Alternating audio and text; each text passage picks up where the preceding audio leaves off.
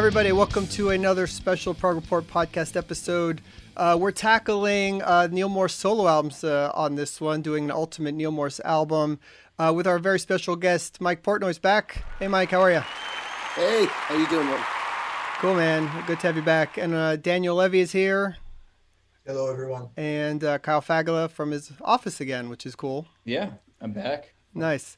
Well, cool, man. Thanks to, to everybody for being here. We're going to You talk know, I, about. I never, yeah. I never put two and two together. But Daniel, isn't Daniel Levy uh, also Eugene, Le- the the actor from uh, Schitt's Creek? Yeah, yeah, Schitt's yeah, Creek, yeah. yeah. Dan Levy. So- Yeah, yeah. So you, Daniel, you've gotten a lot of uh, a lot of uh, ex- exposure and, and uh, True, naming wise, a lot of media that- attention the last few years. Emmy Yeah. Emmy award winning Daniel Yeah. Levy. and also, there's a Daniel Levy who's the president of a big, um, I think, English football team.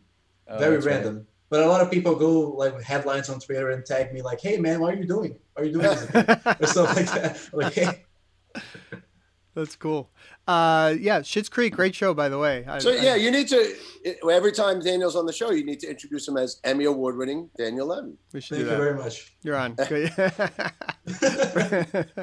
So uh, yeah, well, we're gonna get into the uh, the ultimate album thing here. Uh, but first, uh, we want to talk about the new Neal Morse band album, Innocence in Danger, which comes out on August 27th. And uh, first single was just put out, Do It All Again.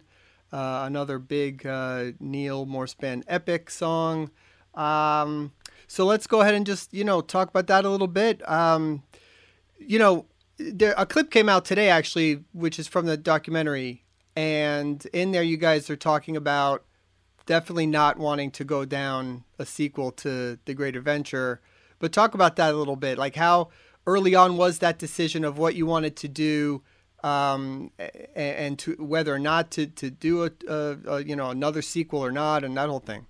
Right. Well, I mean, that was the big question. Even down, even when we were still touring for the Great Adventure, we started having that conversation. Like, are we going to do a third? Are we really? Is, is this a trilogy, or have we done this to death and we want to move on? So, you know, we began talking about it uh, at least a year before we scheduled this session. You know. And even leading up to the session, we would be sending emails back and forth, and uh, Bill and Randy were sending a lot of musical ideas. So, you know, we started saying, uh, you know, okay, we're definitely not doing a similitude sequel, right? But even though we said that, until we actually delivered it to the label, nobody believed that we would stick to our guns. Because I don't think, you know, even Great Adventure, we, I, I think at first we were like, okay, do we want to do, do this? And so until until we uh, deliver the record, you never know what might happen. But yeah, uh, when we went into the studio, we basically said, okay, we're we're in agreement. This is going to be uh, just standalone songs, a la you know um, the uh, the Grand Experiment. So we you know we we made a conscious decision to not do another similitude uh, story and make a record of freestanding songs like we did with the first album. Is that but but what, like once again, until until the record was done, there was no guarantees that we would stick to our words with that. do you have uh, just for you personally? Is there maybe is there sort of like a relief to not do that again, or or an or excitement about doing something different, or you could take it or leave it? I mean, either way. I mean, I I think we we made two two two great great albums with Similitude and Great Adventure, and not everything has to be a trilogy. I mean, look at The Godfather. They they should have just left the two alone, Right. you know. And I always viewed Similitude and Great Adventure like Godfather one and two. They're both equal equally good in my opinion, and part of the same story. And then you know, Godfather three kind of tarnished that legacy. So I think there was something that's to be said for moving on and just leaving those two alone and having a fresh slate to work with. The other thing was we didn't want to do another double album. Um, so we made a conscious decision when we started the record. It's not going to be part of the similitude story, and it's not going to be a double. And sure enough, uh, one of those stuck, the other didn't, uh, and we ended up with a double album. Uh, even though that wasn't by design, it was just because we ended up having, you know, over 79 minutes worth of music, so it had to become two discs. Right. So I know Innocence in Danger. We know it's a double. We talked about that, and I know like one disc is like shorter songs, and there's a couple epics on the other. What about like the name? I I actually saw Neal talking about how he wasn't sold on the name, perhaps, but I guess question about the name, who landed on that, who liked that, and then how that informed the art direction, which is like kind of the theater of pain, like almost uh, Phantom of the Opera mask, like Right. black and white on the front.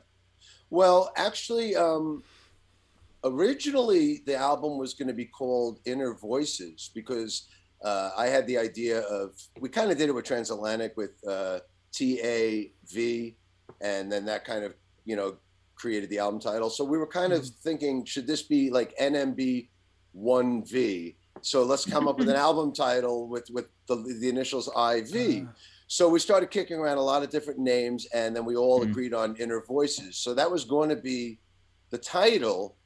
And then uh, I was uh, doing my percussion tracks, and uh, we I was doing the song um, the way it had uh, the way it had to be. And I heard Neal's. I was doing like a shaker track or whatever, and I heard Neal sing "Innocence and Danger," which was, oh no no I'm sorry, it was Eric. Eric sings Right. that song but uh, Neal had written the lyrics. And I, when I heard Eric sing "Innocence and Danger," I was like, "Hey, that's a that's a cool phrase. That could be a cool album title." So, in the eleventh hour, I went to the guys. I was like, "What do you think about that as an uh, album title?" And everyone was like, "Yes, that's that's cool." Actually, Neal wasn't sold, but the other guys were. Yeah. And once the other guys were, Neal was was on board with it. But yeah, that was just I think Neal wrote that in passing for the lyrics. Eric sings it, and then it just felt like a a cool title because of um, it's a double album. And then I, I suggested to the guys we could call disc one Innocence because it's the shorter songs, and disc two could be Danger because it's the longer epics. And then at that point, um, you know, I gave I started working with Thomas Ewerhard on the uh, artwork and, and the layout, and Thomas ran with that and came up with the different uh, visuals. Uh, you know, kind of the the yin and yang, and uh, you know, black and white. And you'll see in the booklet like all the lyrics for uh, Innocence, the first disc, are all against a white backdrop, and then all the lyrics for Danger are, are against a black backdrop, and even the vinyl, like, uh, well, we had, had a problem with the vinyl because it was like, well, I want like the the Innocence vinyls to be white and the Danger vinyls to be black, but the problem was the second LP of the three has um, half of the, you know, side A is the ending of Innocence and side B is the beginning of Danger. So we couldn't do a double-sided color, so we made the the second vinyl uh, gray. So you have white, gray, and black. There you go. Uh, uh, I love the artwork. looks pretty good. Plus, Th- Uh, Thomas Ewerhard is, I think the he's, best, he's yeah. awesome. Yeah. Yeah. And, and speaking about the, the initials, like I, I noticed you guys started going with NMB instead of Neal Morse Band more, uh, labeling that kind of stuff. I know this might have been the intention, like in the long run, but uh, why did you guys decide on doing that? we uh we when we were making the record uh especially this record i don't know if you've heard in interviews but neal came in with nothing. This is the first album i've ever done with neal ever where not a single demo or note was sent in advance from him. And um he uh purposely wanted to kind of leave the floor open to everybody else's ideas.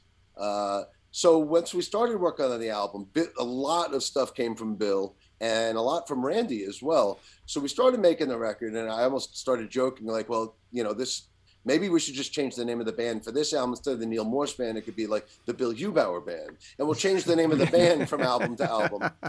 But uh, it really felt like, you know, this is such a band, and it almost feels. With uh, with all due respect to Neal, and Neal agrees with this, by the way, it's almost a disservice or to to be referred to as the Neal Morse band when everybody is bringing so much to the table, not only in terms of songwriting but playing and singing. You know, Bill and Eric sing equal amount of leads that, that Neal does, and I sing an awful lot as well.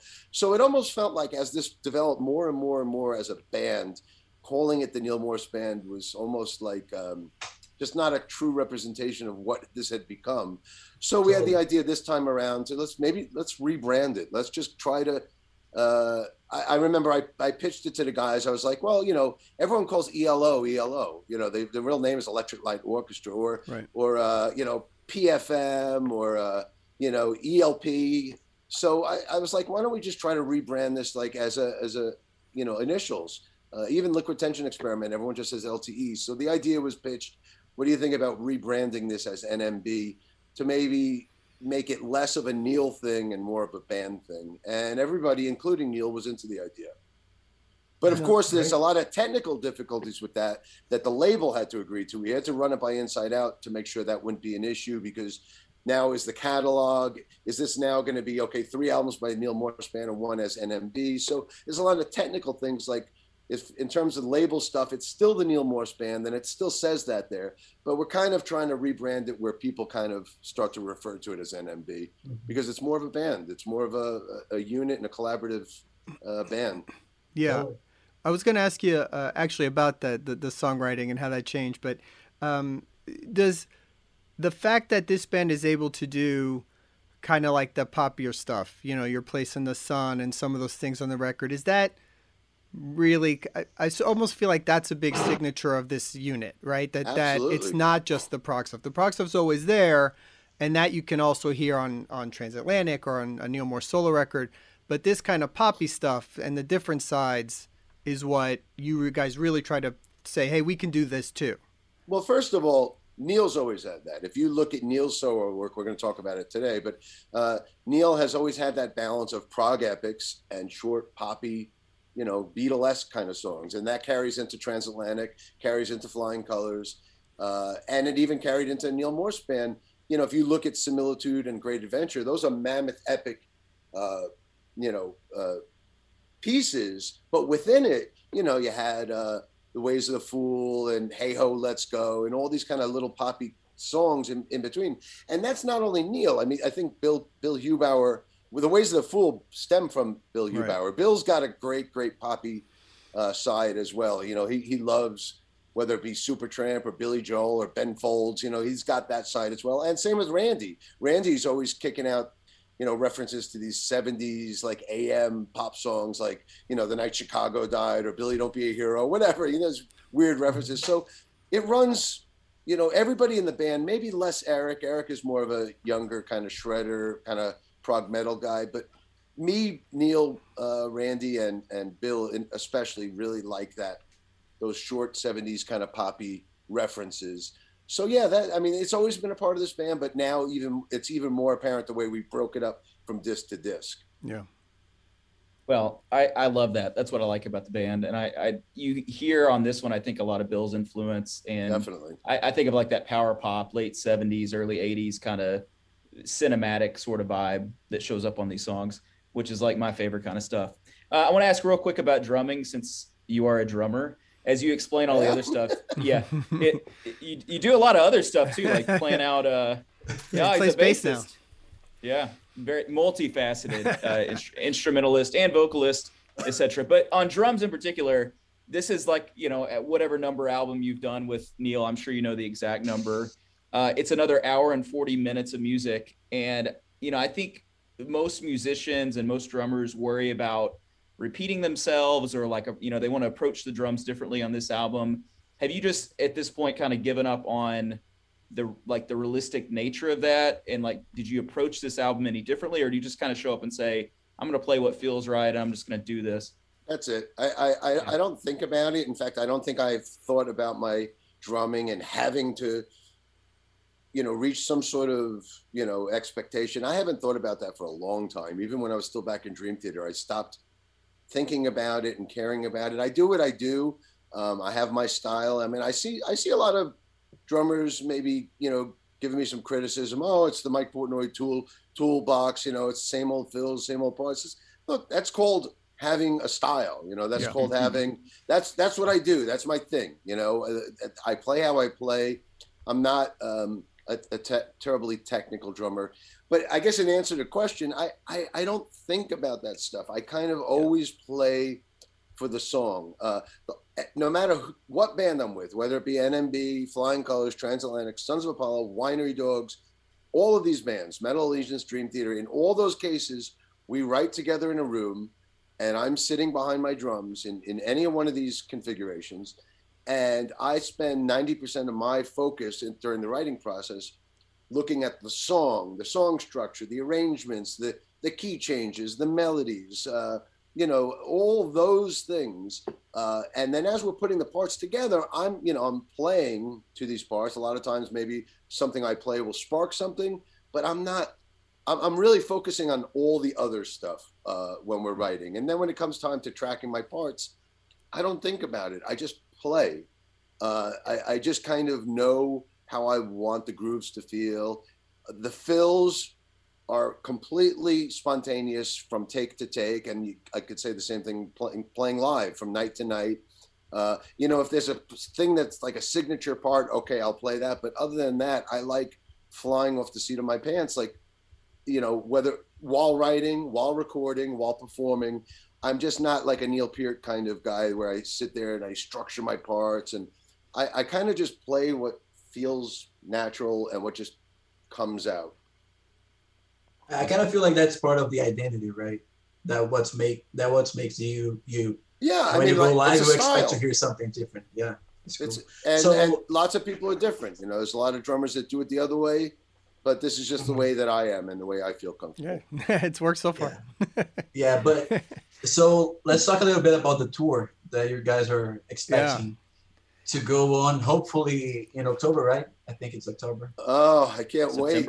Yeah, I, I, fingers crossed. I don't think I'll make it.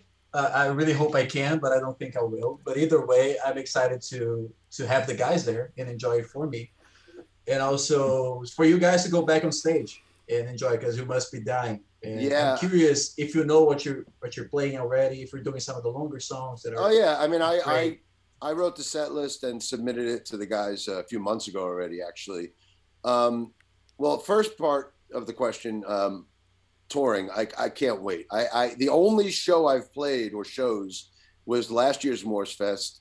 Uh, that's the only performance, like live performance, I've done in the past year and a half, and even Wow. that was to a pretty empty room. So yeah, I, I cannot wait to actually be on stage again with a real audience and and uh, so yeah, um, more it begins at Morsefest, and then from there we're going to do uh, I think uh, you know a handful of shows through the states, and then uh, you know it would have been nice to go right over to Europe, but obviously Europe is not open yet, so we had to schedule the European portion of the tour for next uh, May and June, in, in in hopes that everything will be open over there by then. Uh, sadly, we, we don't have any South American shows. Same situation because everything is just Yeah. still up in the air. But yeah, You're I used to disaster.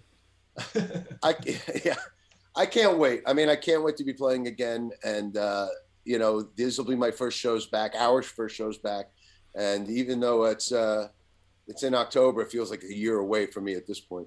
But as far as the set list uh, for Morsefest, um, you know, this isn't a concept album, so it's not like previous Morse Morsefest where okay, one night we're doing you know the whole album of Similitude or Great Adventure. With Right. with Innocence and Danger, it's um, it's just freestanding songs. So the songs we're not going to perform the album at, from top to bottom as like a concept album because it's not.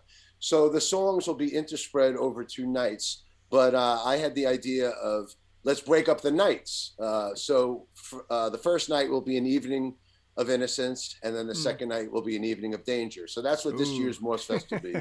and uh, so the concept being the first night will be the shorter, popular songs, and the second night the epics. But it's not just from Innocence and Danger; it's from the whole Neal Morse catalog. So the songs that fit into that theme or concept spread over two nights. So that's that's the idea.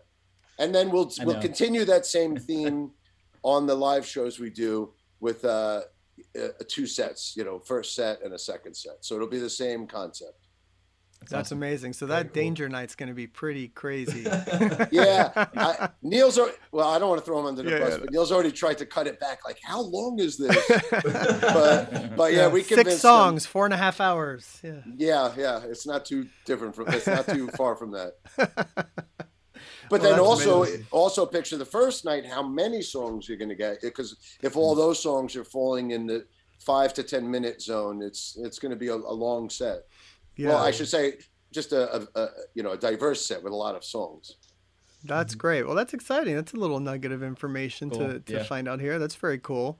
Um, all right. So, uh, well, again, the Innocence Danger comes out August 27th. Uh, a few more singles on the way, I'm sure. And, uh, you know, check, uh, you can go to radiantrecords.com for tour dates, the band's Facebook, Mike's Facebook, all that information is there. And, um, man, I'm hoping. I can't wait to, uh, to be at Morsefest and see the band and, and uh, experience a live show for the first time in forever. I know. uh, which will be uh, amazing. So uh, let's jump into this. So, um, you know, what would be an ultimate Neal Morse album? So what we decided was because it, it would it gets too crazy if you throw in Spock's Beard and Flying Colors and Transatlantic and all the other things. So we sort of Wikipedia helped us because if you click on Neal Morse solo albums, it sort of has its own discography and it's it's uh, about eleven albums, and it runs from I'm just going to read it here. So it's the the first two Neal Morse solo records, which uh, you know have a little proggy stuff here and there, um, and Testimony one question mark Sola Scriptura Lifeline Testimony two, uh, Momentum uh, Jesus Christ the Exorcist, which is uh, listed under Neal Morse solo, so we're including that, and then the most recent solo record, which is Solo Gratia, and um, even I- like that's a lot of music just there, which is going to be uh, a mega challenge. So we're each going to pick three songs, go kind of round robin for an ultimate of twelve, and um, let's see, Mike, you get to go first. So uh, where you where are you starting us off? I mean, this is this is a hard challenge for me because I Yeah. played on um, so much of this out of that whole list you just mentioned. The only thing I don't play on is the first two, and then also uh, Jesus Christ, uh, the Exorcist. So everything else there, it kind of feels weird for me to be picking stuff I was involved with. So it's a little little weird for me. So. I, I, I guess what I'm going to do is I'll start with picking one that I didn't play on. So uh, this way, I feel kind of fair about it. okay. Um, and I'm going to pick a, a, a whole nother trip from his first solo album. Yeah, definitely. Okay. and that was always a favorite of mine. When he put out that first uh, album, he was still in Spock. So I was still like, you know, looking for more Neal music. You know, this is before he had done anything with me, I think. Right. Uh, maybe only the first two, one or two transatlantic albums. But anyway, so I was still really loving, uh, you know, anything he did and eating it up. And that first solo album came out with Nick on drums, and it was more of the poppy side. The whole album is like really kind of poppy Beatlesque, Paul McCartney, John Lennon type stuff, except for a whole nother trip, which was the only kind of epic on there. And so, sure enough, I, I, I really loved that one and always wanted to play it uh, at a Morsefest. And find, you know, I always pushed to play it or do it on one of the Neal Morse solo tours. And finally, I was able to convince him to do it at one of the Morsefests. I don't remember what Uh, year. 2015. 2015. Okay, so finally, uh, I convinced him to doing it. It was a lot of fun playing that one. But was yeah, great. so yeah, be, only because I'm not on it, and it's my favorite from the three albums that that are on the table here that I didn't play on it. That's my favorite from all three of those songs. A stranger in a desert land, wound up with nothing, and I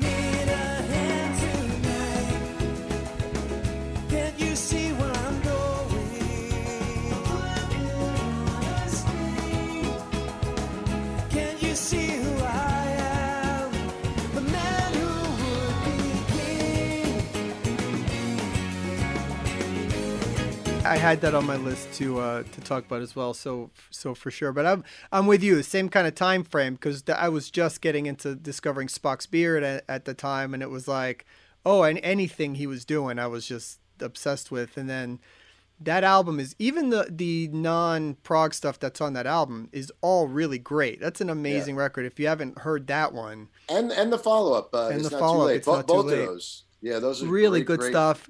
He has all those quirky lyrics, you know, that kind of stuff, um, which which is great in there. But for me, the the the best part of that whole nother trip is the man that would be king, which I just thought is one of his best. You know, it's a, one of the ep- cuts in there, um, which is amazing. Big fan of that one. I love it all. Mr. Upside Down. Every Yeah. portion of that. Yeah, that- it's almost that it, it's not a traditional epic. It's more of like a Sweet Charlotte Pike kind of song, Yeah. or Abbey Road kind of side two. It's kind of a bunch of smaller songs pieced together. But yeah, it's Very cool. Uh, Kyle, you want to go uh, next? I'd be happy to. Yeah, whole nother trip was maybe the most surprising single moment of a Morsefest because that was like a It was complete really great to see that. I, I should Yeah. mention that too. Yeah, that was such a treat to see like, that whoa. live. Yeah. Yeah, so very cool. All right, well, I love that you picked that first because then we can sort of go pseudo chronologically. I'm gonna jump an album, which maybe doesn't make a lot of sense because the album I'll be jumping is Testimony.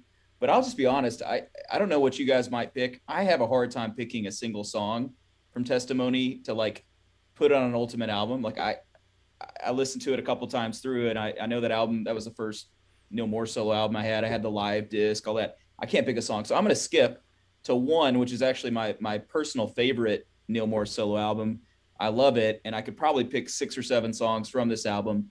But in keeping with the pseudo chronological concept that I like, I'm gonna go with the Creation. Yeah. Um, super popular uh, on tours. I've seen him play it a few times.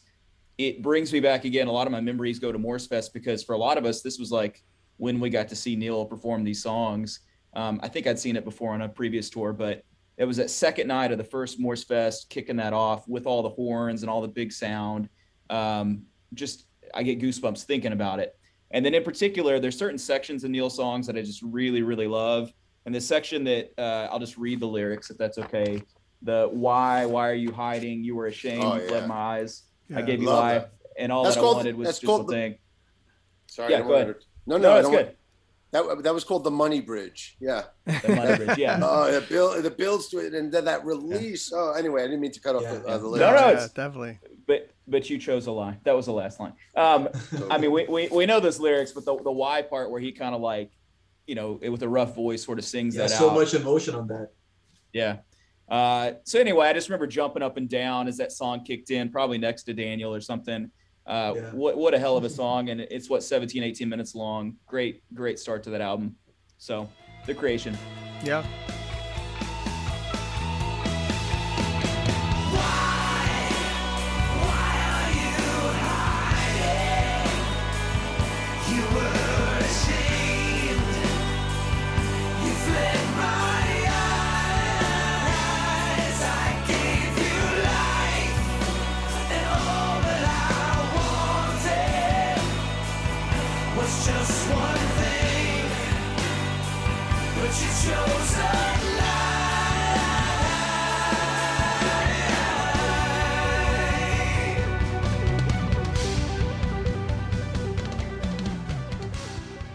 Great choice. was great, Great great pick. song. I mean, you, you go you could go on one and pick basically every song there. Yeah, I, I definitely. it, it has a very special place in my heart.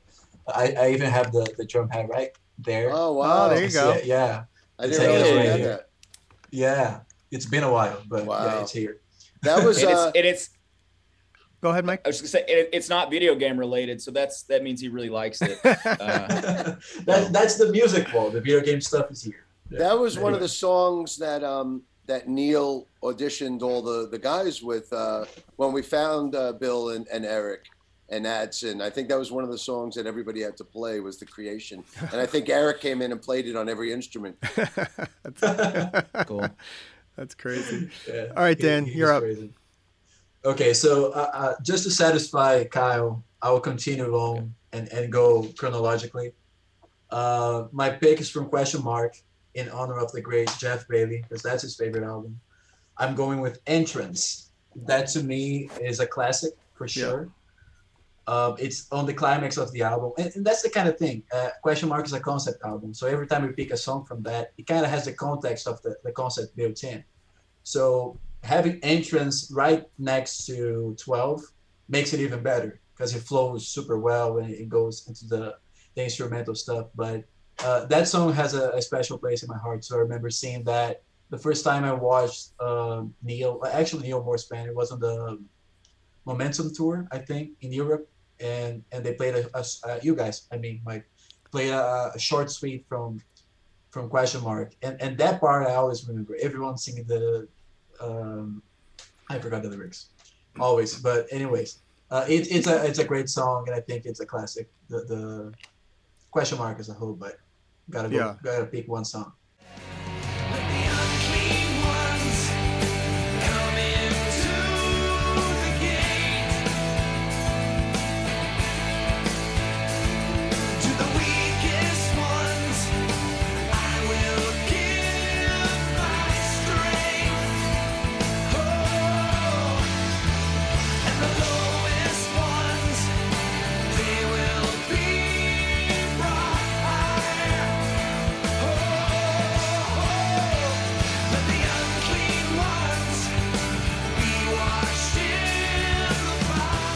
See, I technically you could call question mark one song. When I- when Neal sent uh, his demo for question mark, it was called. I think it was called. Uh, no, it was question mark all along. I think, but in any case, it was one song. It was one 50 minute song, and same with when he sent his demo for testimony too. It was one song. So when I got to knew, know those songs to to learn them for the sessions, it wasn't broken into songs yet. The, the individual s- s- subdivisions didn't have titles or IDs or anything. So I actually had to chart question mark out as one 50 minute or however long it is song.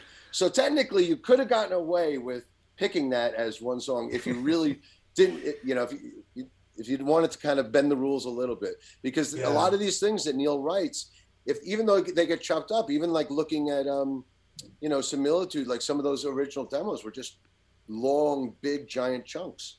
Okay, so my pick is question mark. I hope Jeff is happy. yeah, we're sticking with entrance, but Yeah. uh, no, but you know what? It, it it's sometimes subjective with how the track listings go with those albums because it's with en- with a question mark. Sorry, I feel like there's certain points where like like the first three or four songs all go right into the others like completely. You don't even realize you're on another world or on you know sweet elation or they're all like together. So yeah, it's it's it, it depends. Um, but that's a great choice. So we're we're doing good because I'm really excited because my choice wasn't picked yet, and the album I was gonna Yeah. pick from wasn't picked yet. So this is great. Um, I'm gonna go Sola Scriptura, continuing unintentionally the the uh, the order. Uh, but I'm gonna go Conflict, which um, is quite possibly my favorite song on this entire like list of albums. Um, so I, I just think it's. I remember hearing that and just being blown away by all the different styles and things that happen in one song. It was it's really breathtaking. Like it wa- first of all it was the heaviest thing Neal had done at that point, which was great, which was kind of a cool change and to, to be able to hear that a little bit. But that song gets really heavy in the beginning. Then it goes into, you know, that underground part, which is that crazy kind of shred thing that, that happens on that record. Then you got the flamenco kind of Latin thing in there. And then it, and then it closes on this beautiful kind of ballad, uh, or, you know, already home, which has that epic kind of theme at the end to close it out, which is like one of my favorite things. And um, so, and actually, when I first saw the band live on also on the Momentum tour, you guys were playing that whole song, which was really exciting. So uh, that's always been my favorite, and uh, yeah, so I'm glad to throw that on here. So that's what I'm going with.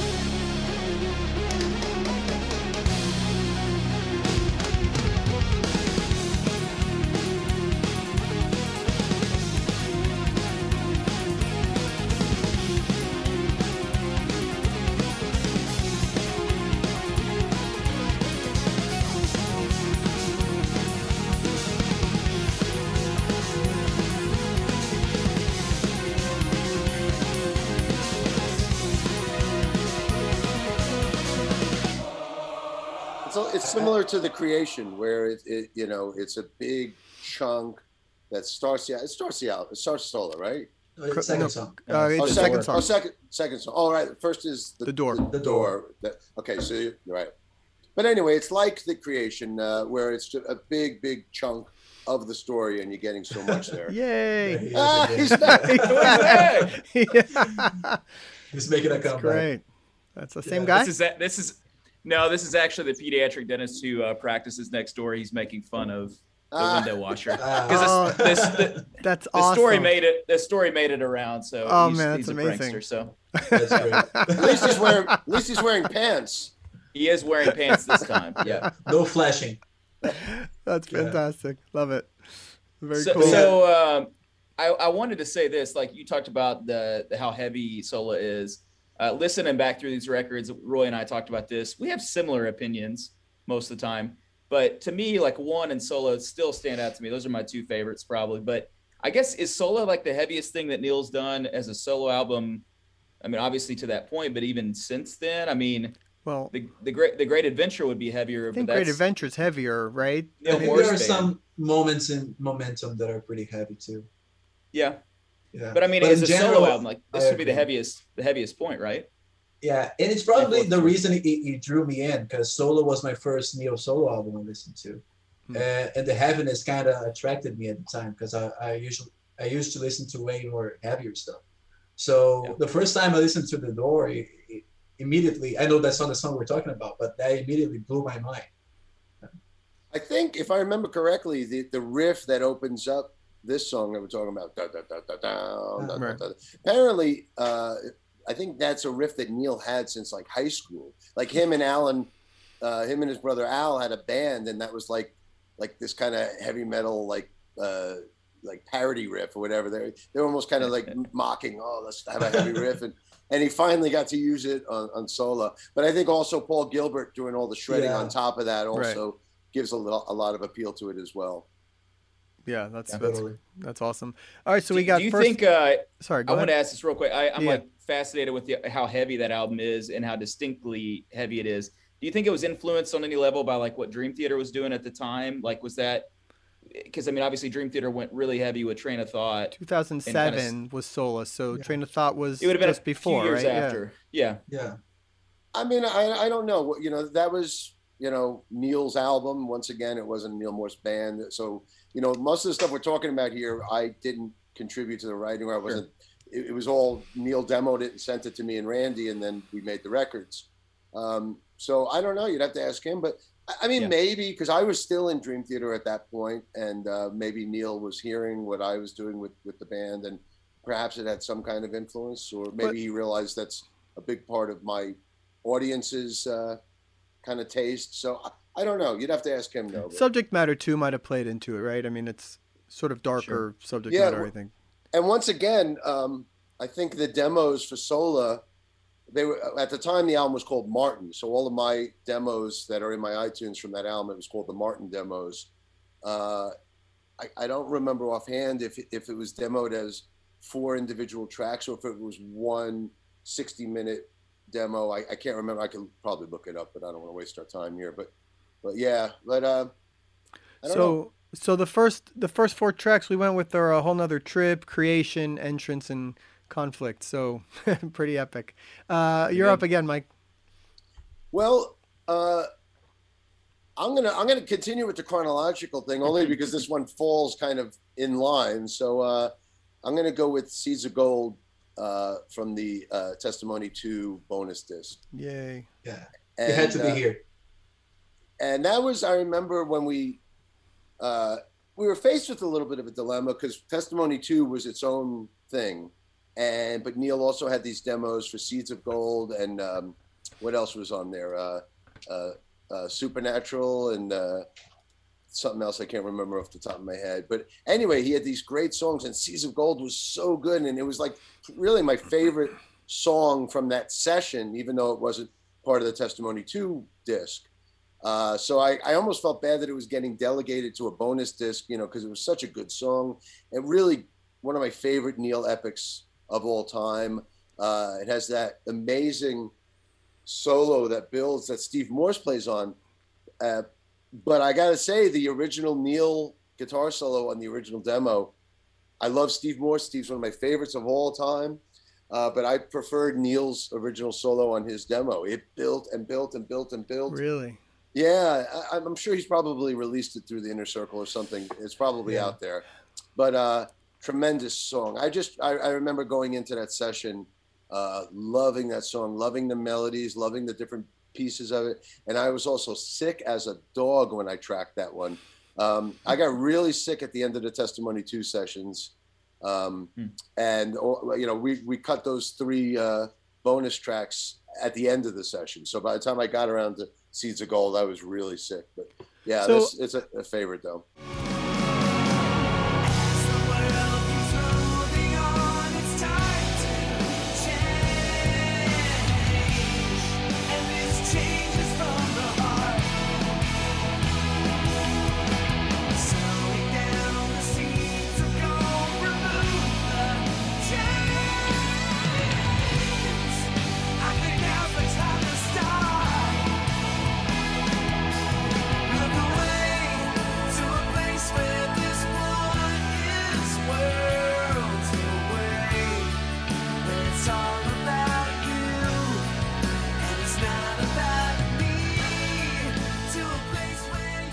Just because we had this argument uh, with Jeff about whether those songs were bonus disc or disc two.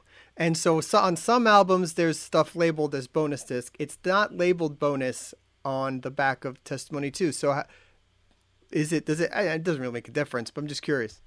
Well, it, I, I think it does make a difference because, like, I know I personally didn't want a song like that to be kind of perceived as just a bonus throwaway track. Uh, I can't remember offhand. Maybe you, maybe you guys do, but was every version of Testimony Two a double disc, or was that only like on a special edition? I, I think it was every one, right? Yeah. yeah. So it was always it was always part of the package. So I think the whole thing was basically the first disc was Testimony Two, and then you had a couple of bonus tracks, I guess uh, and Seeds of Gold would be kids. But since then, we uh, I think we did it on a lot of that tour as well. Mm-hmm. We also did it at Morsefest, so it's it's gotten its fair day in the sun at this point, uh, which is good because it's I think it's uh, one of the best of that Neal's written. Yeah, I think Seeds of Gold had to be here. It's the one song that couldn't uh, could not be on this list. Uh, to me, it's probably my favorite song Neal, Neal has wrote, written probably. I don't know. It, that's a, hard statement to make, right? But uh, in general, yeah, I think my favorite part within it is the the homecoming part, which is just the lyrics are beautiful. It's emotional emotional section, and I mean, it had to be here. Yeah, yeah, for sure. All right, Kyle, you're up. I, I could just see how sad Daniel was to not get to pick Seeds of Gold. no, uh, uh, it's fine. It's great. no. Leaves room, you know. Yeah, exactly. I mean, it's it's okay since the man who played on it got to pick it. Um, so uh, well, man, I'm I'm so excited. This is like when you're doing fantasy football draft and it just like it just falls the way you want it. right. So I get I get I get to pick my guy here. Uh, so I actually had sort of lost touch a little bit with Neal's music. So I had listened to the transatlantic discs and I listened to Testimony into one, and then somehow it just sort of like lost track a little bit along that time. I don't know, you know, have to go back and ask my previous self, but uh, had always stuck with Dream Theater. But I came back to Neal like in full force with momentum, and so I was able to see in Nashville that show. And actually, you know, them picking the band members was like a big part of me getting like real like interested in it again, which is kind of interesting historically. And Mike, I'm glad you decided to play drums in the band. No offense to the other guys, but um, so the Momentum album is a big one to me, and I feel like on some level it doesn't get talked about maybe as much as I think it deserves. I think it's a fantastic album. I love the song Momentum. I thought about picking it just because for me on a personal level, like that was a big like song kicking me off back into like now the music that I, I really love again. But I have to go with what I think is really the, the most essential track on that album, which is World Without End. Um, and so I think there are epics and then there are epics with all capitals. So as far as I know, this is the longest epic that Neal has done as a solo artist 33 minutes 40 seconds. minutes, yeah. Yeah and so uh, i just like that you know each epic is different obviously but this one just has a really unique and almost like a maybe a looser feel to it. Like i like um, that there's some like jam sections. I like that it's got it almost feels like produced in a time where like anything was possible. It feels like maybe a little bit less by formula than maybe some or maybe some songs he gets accused of. There's like flute in it there's clarinet in it. Um, the middle part is awesome. Adson uh, plays a really sick series of solos.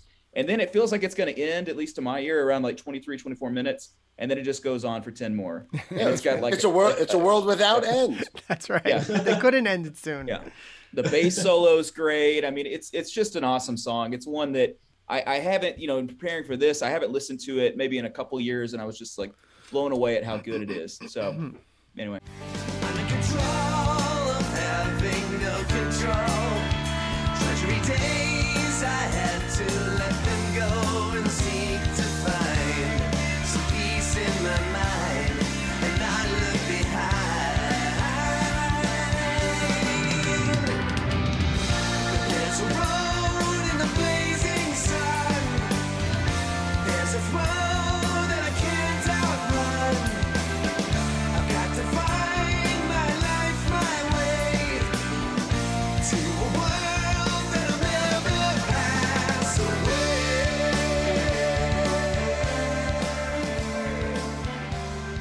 Yeah, nice one. Uh, so we've gone three straight 25 plus minute epics in a row. Yeah.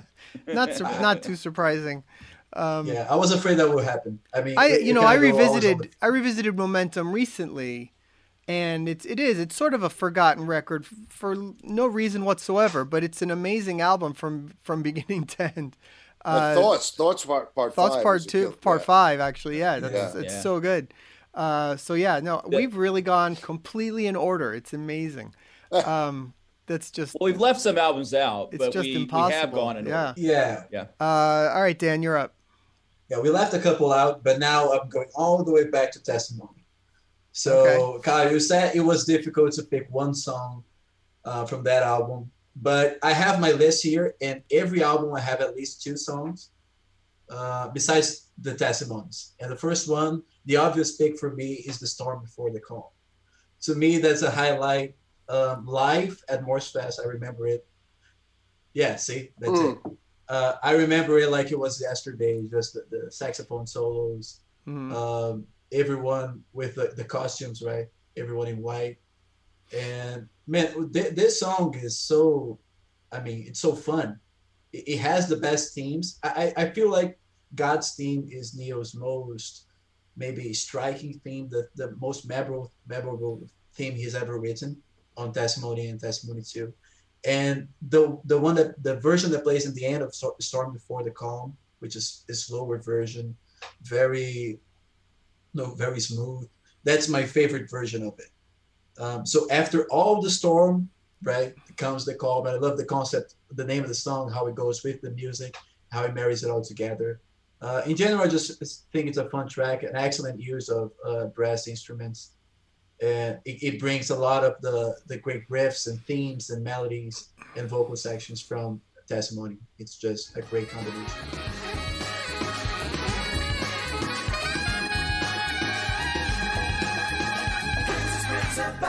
Legals, and legalities, they have no more power before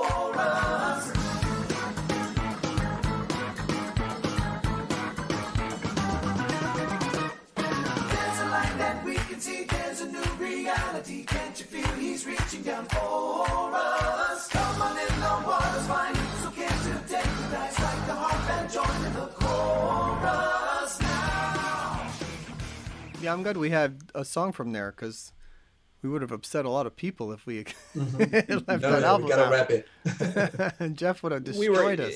yeah jeff would have killed us so mike do you have a favorite song from testimony is there like one that stands out to you i don't want to take a future pick from you but just Well- curiously that was because that was the first one you did with him of Right. course. Uh, we could talk about that after Roy goes, because yeah, okay fair enough Hmm. All right. Well, this is tough. That's starting to get tricky. Starting to get tricky.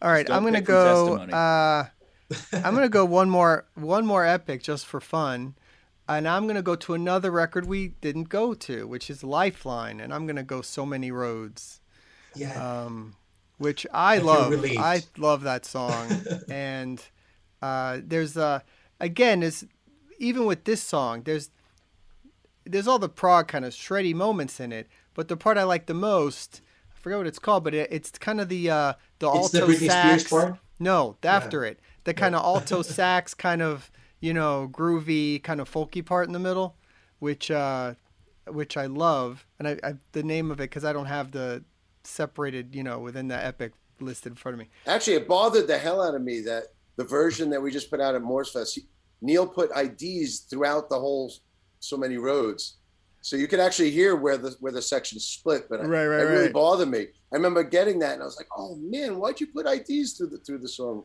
Yeah, Uh, uh, humdrum life. I think that might be the one.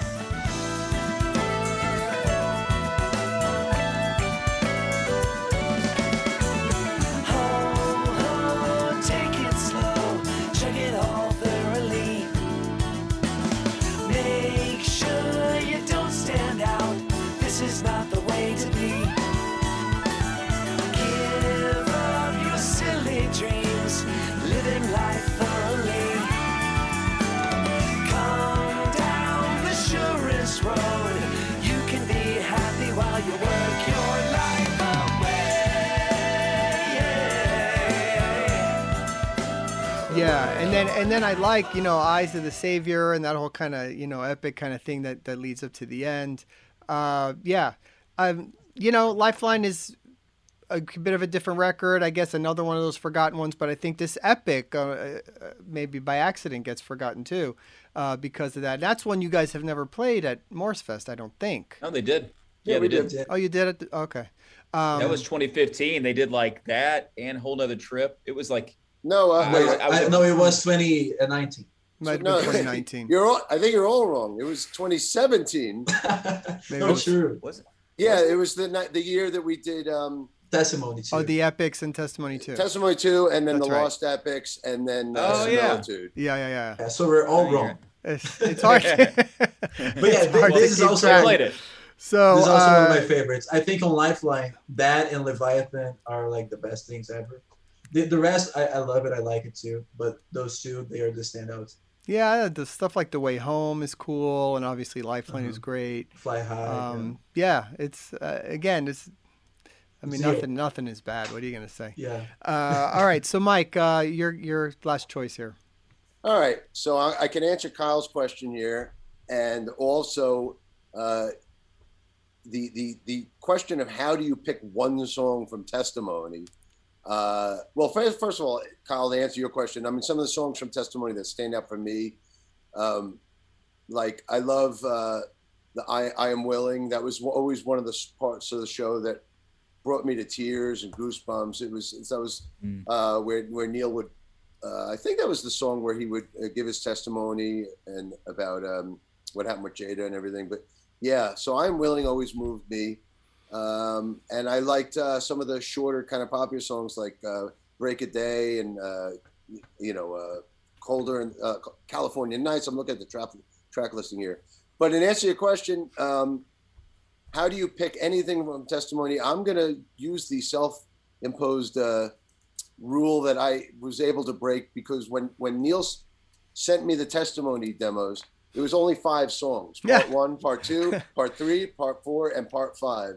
And we even had that on the album, so it's broken into parts. And we did that on the Great Adventure as well. So that so each one of them is almost like 15, 20 minute epic chunks within them. So I'm going to go with Testimony Part Five, which is essentially the last four songs on the album. So it starts with uh, actually, it'll be the last five songs now. Overture number three, Rejoice, which I absolutely love. Oh Lord, my God, which I absolutely love. And then it goes into God's theme too, and then the land, the beginning again. Uh, you know, the closing of the album. So you're really getting a nice chunk of all my favorite parts and stuff from Testimony. You're getting the big climax. I mean, I love Rejoice into Oh Lord, my God is just so. Uh, you know, it's just so great and I even bought a fifty dollar fill, uh, drum fill for that song. I'm sure you've all heard the story. No. You don't know the story? no, I think so. haven't. Okay, so uh, we, were, we were tracking "Oh Lord, My God," and um, this was my first time kind of being a session guy. Uh, you know, uh, so I was doing it's Neal's record, and basically I was coming in to do his record, and and whatever he wanted me to play, I was there to provide that service. But there was one fill, uh, uh, and you are bum bum bum, da da da, bum, and I go booga bum booga bum booga bum booga bum, bum. very Simon Simon Phillips sort of fill. Yep. And uh, and Neal was like, "Can you redo that? I really don't like that fill." Ah. Like and and you know it's his album, so it's like all right, whatever you want. But I was like, "Oh man, I love that fill. I love it." I was like, "How? Like, can I buy it for fifty bucks? You know, can I buy that fill?" I- I'll pay you for that to keep that fill on the album. 50 bucks. And sure enough, you know, because I was a session guy for this album, Neal Uh-huh. paid me a session fee. Uh, whatever that fee, whatever that fee was, was minus fifty dollars on the check. You know, That's uh, hilarious. and I actually paid fifty dollars to keep to keep that fill in there. That's But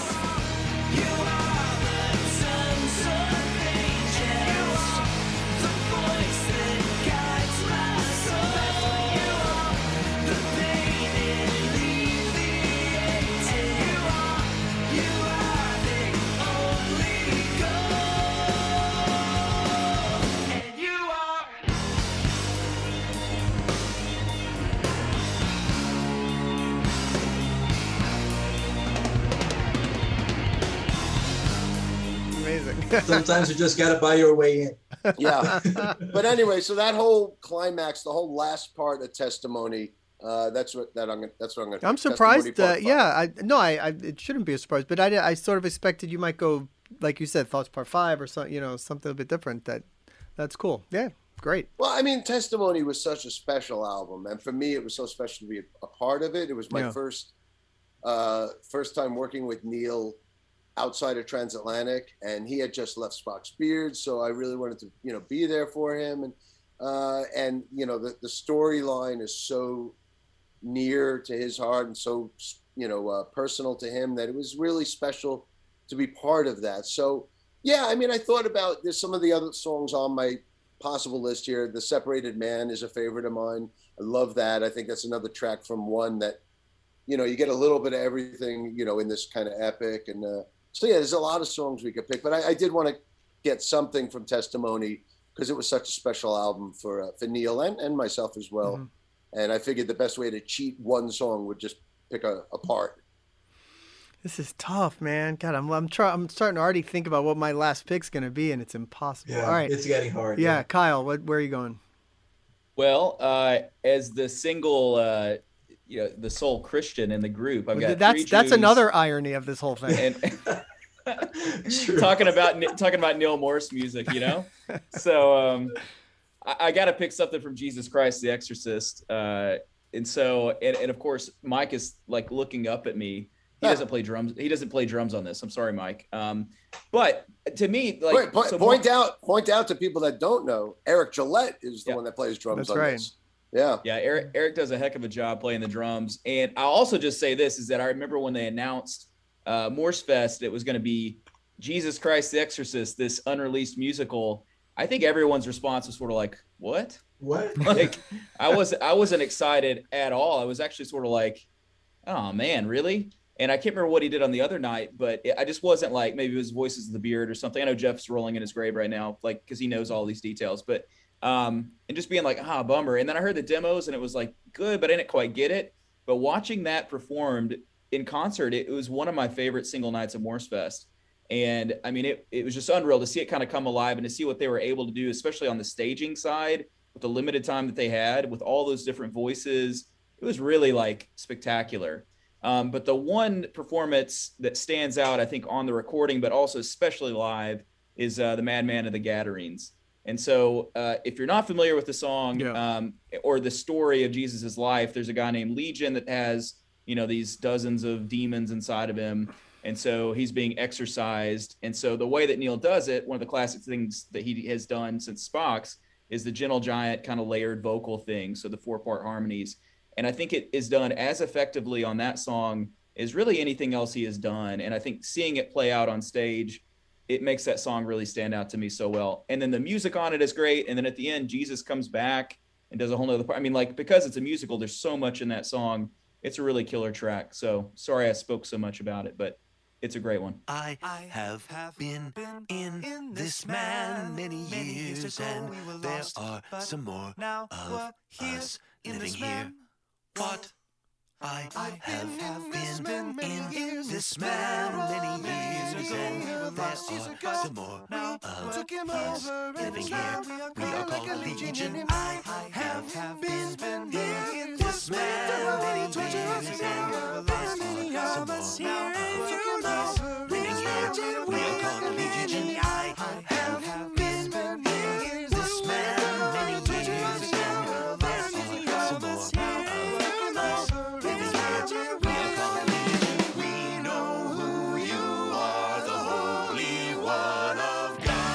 I mean That's that's my favorite song on that show. I mean sure. it's it's it's hard for me to sort of connect with that musical a little bit, but again, it's it's still amazing music and even seeing it at Morsefest and taking into account like you said that they had less maybe a month or like like to learn it, rehearse it, perform it and it went perfectly. Like no one forgot a part and no one fell off stage or like eh, eh, all those little things I just appreciated. You know, I thought it was like amazing. Like who who pulls that off? So, yeah. Very cool. Hey, Mike, can I ask a question? Um, you can say no. Um, did you consider playing drums on that, or did you not want to play drums on that? Is that a question you'd rather not answer? It can be edited out if not. No, but- no, no. Um, the whole I was on tour with Sons of Apollo that that whole year, so um, I think a big reason that became that year's Morsefest is because I wasn't available. Mm. So Neal was looking for something that he could do that wasn't Neal Morse band or you know anything that involved me. So uh, I remember him sending me those demos years and years beforehand, and uh, uh, I think Neal played drums on the demos, and he had a whole real Keith Moon thing going on a whole bunch of parts. And um, but yeah, it was never even an option for me to play that because I wasn't available. Um, so Neal had to come up with a plan for a Morsefest without me. I think he'd previously done one without me with Spock's Beard because I was, you know, I was out. So he did the whole snow uh, Morsefest. And then he came up with this idea for this particular Morsefest because I wasn't around.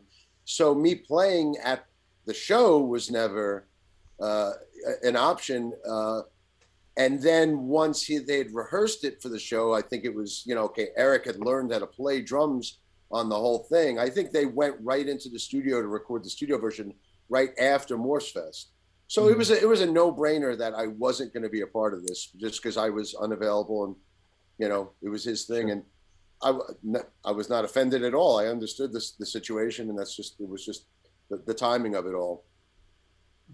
All right, Dan, for sure. where are you going? Okay, so now I'm in a bit of a predicament because we have one album left. I kind of want to cover it, but we also have so many albums before that I, I want to make some repeats. Uh, but I'll be gracious to you, Roy, and you'll do the repeating. I'm sure you'll pick well. And Okay. I'll go with seemingly sincere. All right, nice. Yeah, which I think is. I Oh, was about to read what you what you you wrote there, Kyle, but still, I think it's uh, the the middle instrumental section is one of the best instrumental parts Neal has written in a long time. Uh, it's crazy, no, not because the others are bad, like just because this one stand out so so much. And I love the the drum solo, Mike. It's it's super cool. And Thank you. Just just That the was- vibe in general. No, go ahead. Sorry. I was gonna say I just that was one take on the fly. That was just I just played that and that's what ended up on the album. It was just the only only time I played that. Yeah. It was just just off the fly. But anyway, Mhm. thank you. Awesome. Yeah. And the, the whole vibe, that, that kind of like technical uh, thing that it, that it goes in the beginning and the, the arpeggiator that, that Neal just, instead of pressing a button like every other keyboardist on the planet, he just plays the full thing. The melodies and, and how it goes in the mood with the story. I just love that track. I love that album as a whole. I think it's pretty strong. But that song, it just stands out. And yeah, that's it.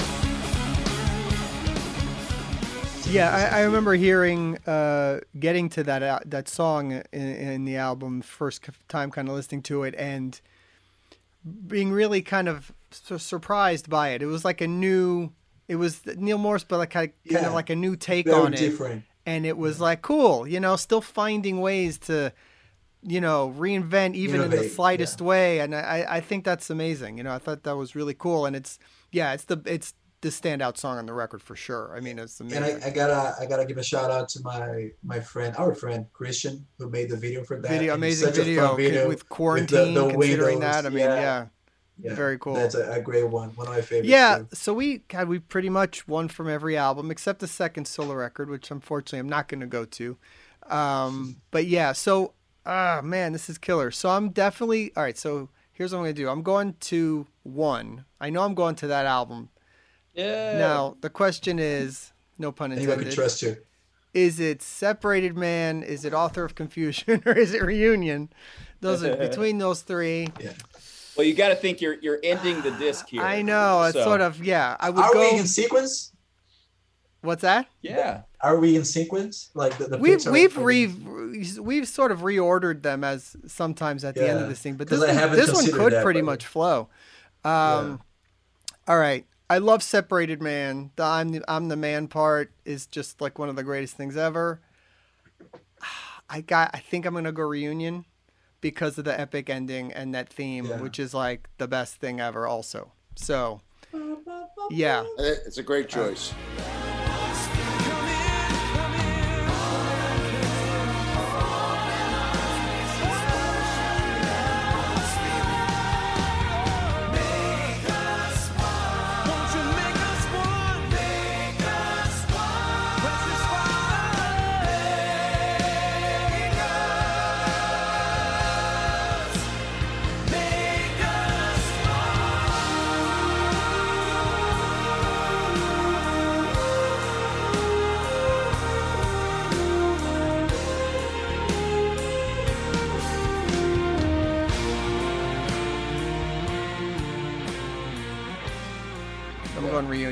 a tough one, man. That's really hard.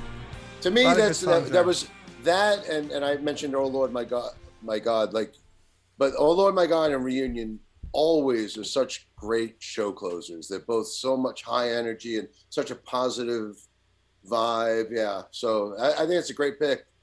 I gotta tell you, the funny thing for me, the religious aspect of it, just touching on a little bit, but it's, you know, it's never really mattered to me i- i- in terms of this music. And, but when he was first starting to release these solo records, and I'm listening to stuff like One, and I'm getting, I'm getting to Reunion, and then there's that whole big kind of epic part at the ending where it's like "Make Us One" and all that kind of stuff, and just it would always in the beginning sort of make me laugh a little bit at myself. Like i'm just singing that out loud like nothing in the car well you know you just sort of let yourself get in into it. And it's just it comes down to that it just makes you feel good and it's great music Yeah. that's really i think the amazing achievement of it it doesn't matter. I matter didn't think I feel. I'm I'm a heavy metal, long haired, blue beard, tattooed Jew, and I'm crying like, Right.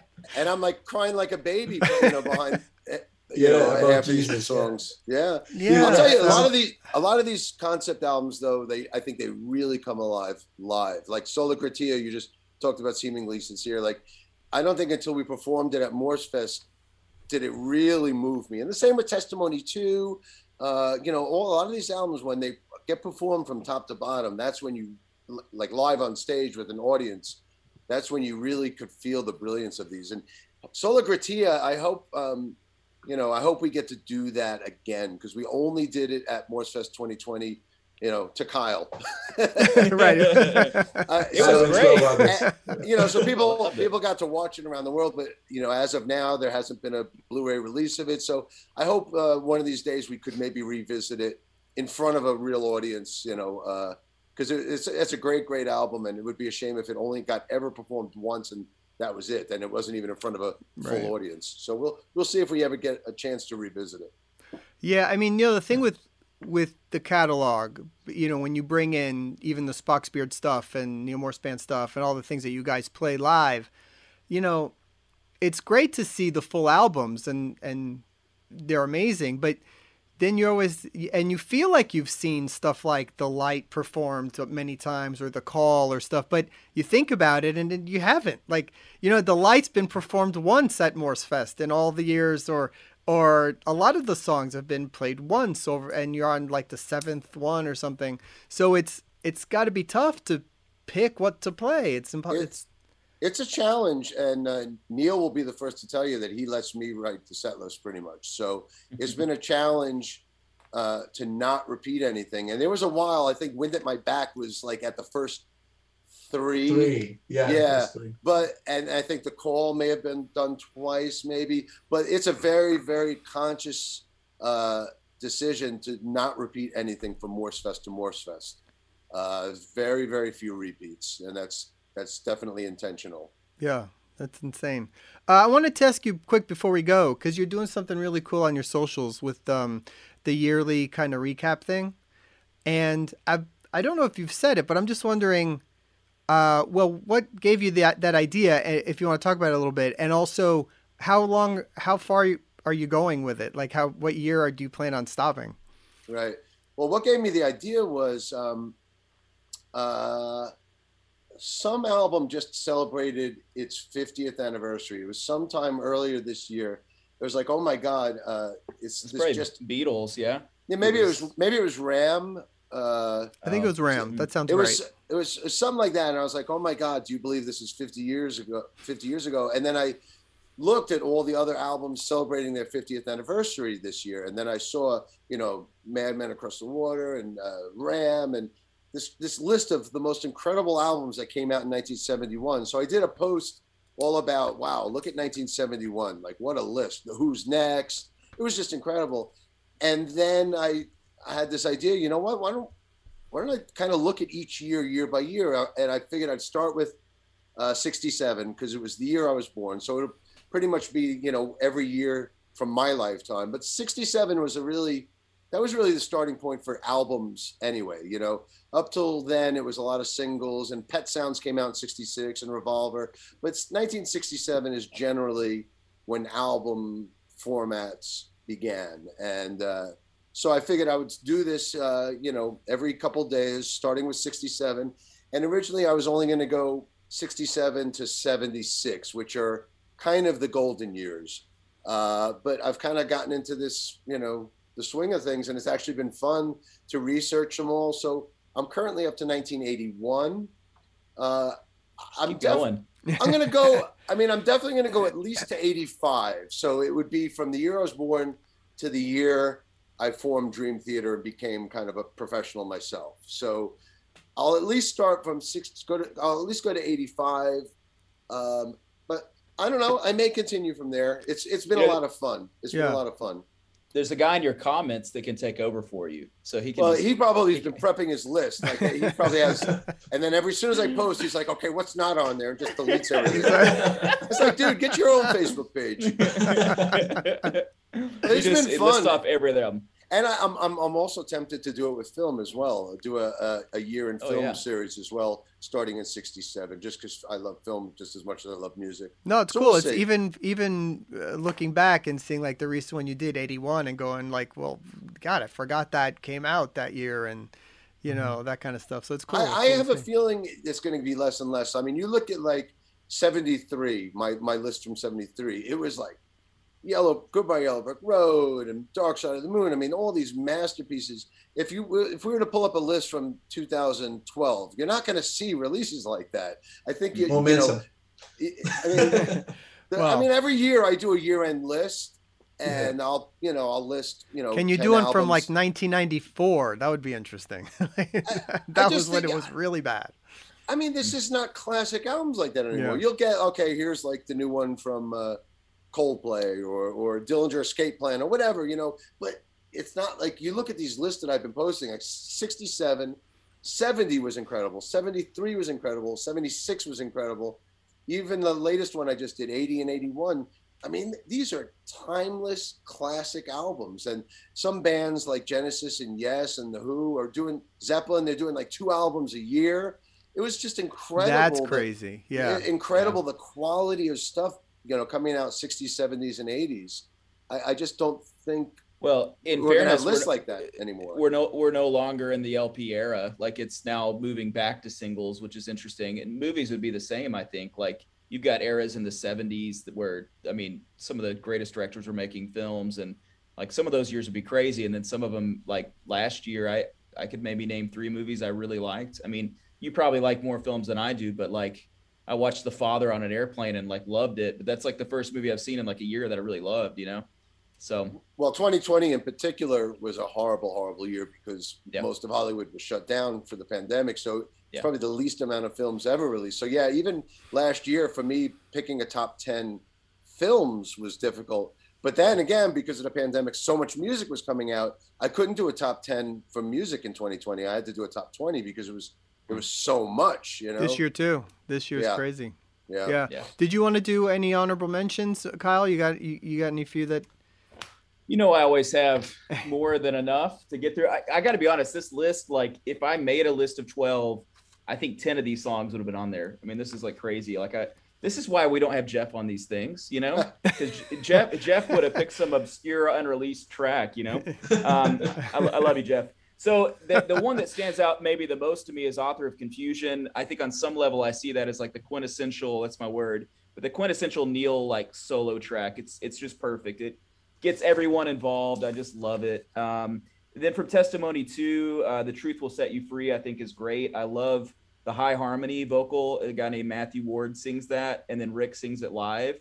But there at the end, I just I love that. Uh, and then even like Cradle to the Grave, I couldn't pick it because it just doesn't seem epic enough. But I love the duet with Will. Like I love the lyrics of that. Um, I got a few more, but those those are three that stand out to me. What about you, Dan? Um, I think the only one that I really, really missed is Separated Man, but it's fine because we have two songs from one. Yeah, To Yeah, me, that- it's, that's- a, it's a great list. that's definitely one I re- I you know missing for me.